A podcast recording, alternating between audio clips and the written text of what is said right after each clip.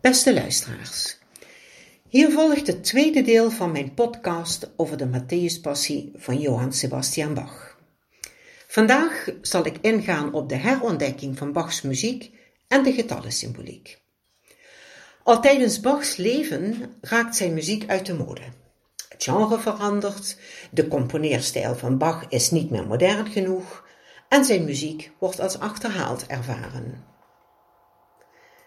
Het toenemende enthousiasme voor de muziek van Bach bereikt een eerste hoogtepunt in de herontdekking en heruitvoering van Bachs Matthäus Passion in Berlijn in 1829, een eeuw na de eerste uitvoering van het werk.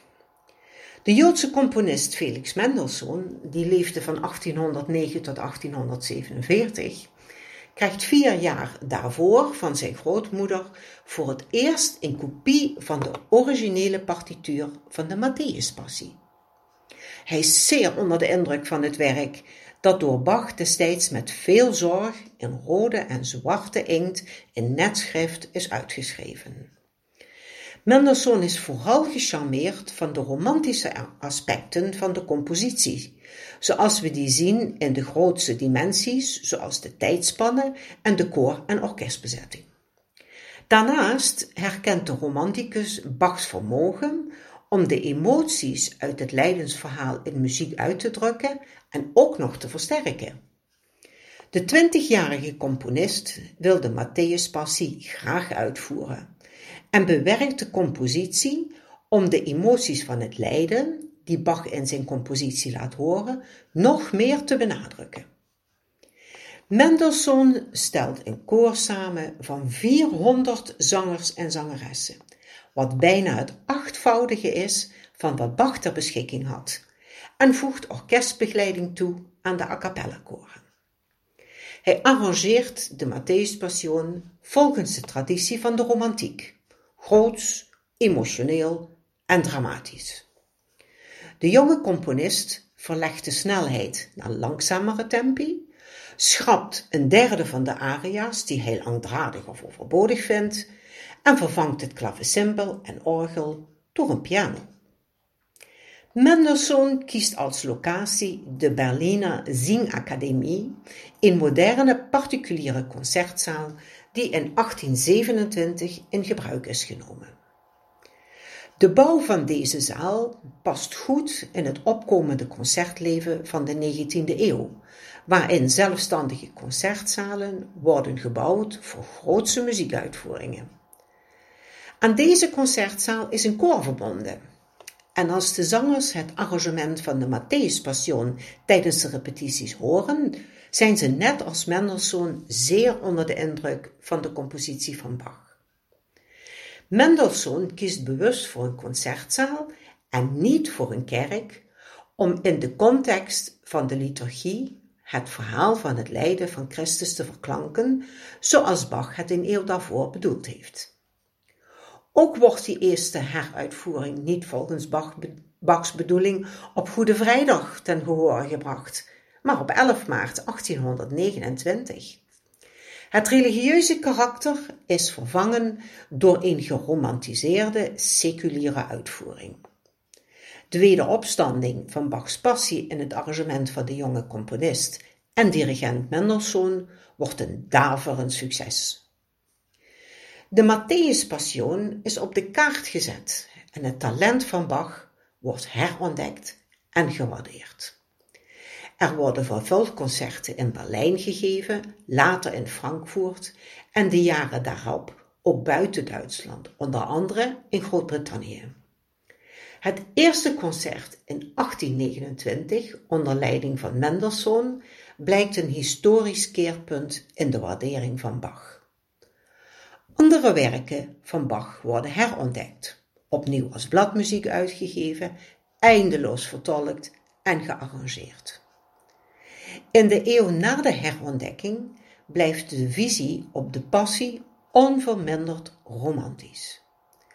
Pas in de tweede helft van de 20e eeuw ontstaat de behoefte aan een origineler barokgeluid en wordt teruggekeerd naar de, zoals men vermoedt, authentieke uitvoeringspraktijk van Bach, waar snellere tempi, kleinere koren en barokinstrumenten bij horen.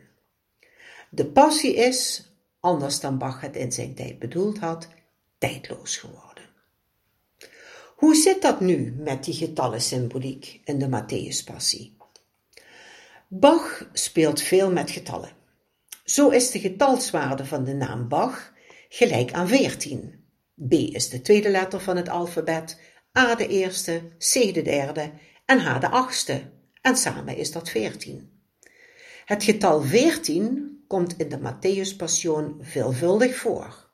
Er zijn bijvoorbeeld 14 koralen, wat dus terugslaat op de naam Bach. Minder bekend is dat 14 maal naar het hart verwezen wordt. De Matthäus bestaat in totaal uit 68 muziekstukken. Naast de 14 koralen zijn er 27 passages waarin het evangelie wordt gezongen en 27 overige stukken. Het getal 27 staat bij Bach voor de drie-eenheid van God. 3 maal 3 maal 3. De 27 stukken evangelietekst bestaan uit in totaal 729 maten, dat het kwadraat is van 27. In het koor Her bin ichs wordt het woord Her elf keer gezongen, geen twaalf keer. Judas de verrader die zingt immers niet mee. Een ander duidelijk voorbeeld van symboliek vindt men in de muzikale omlijsting van Jezus. Bij wijze van aureool wordt hij begeleid door lieflijke strijkers, behalve bij zijn laatste woorden. Deze beroemde woorden luiden in Bachs Matthäus-passion Eli, Eli, lama asabdani, wat vertaald betekent, mijn God, mijn God, waarom hebt gij mij verlaten? De volledige verlatenheid van Jezus wordt hier dus geïllustreerd door de afwezigheid van de strijkers. Vanaf ongeveer 1950 wordt er door Bachkenners druk gezocht naar allerlei verborgen symbolieken in de Matthäuspassion.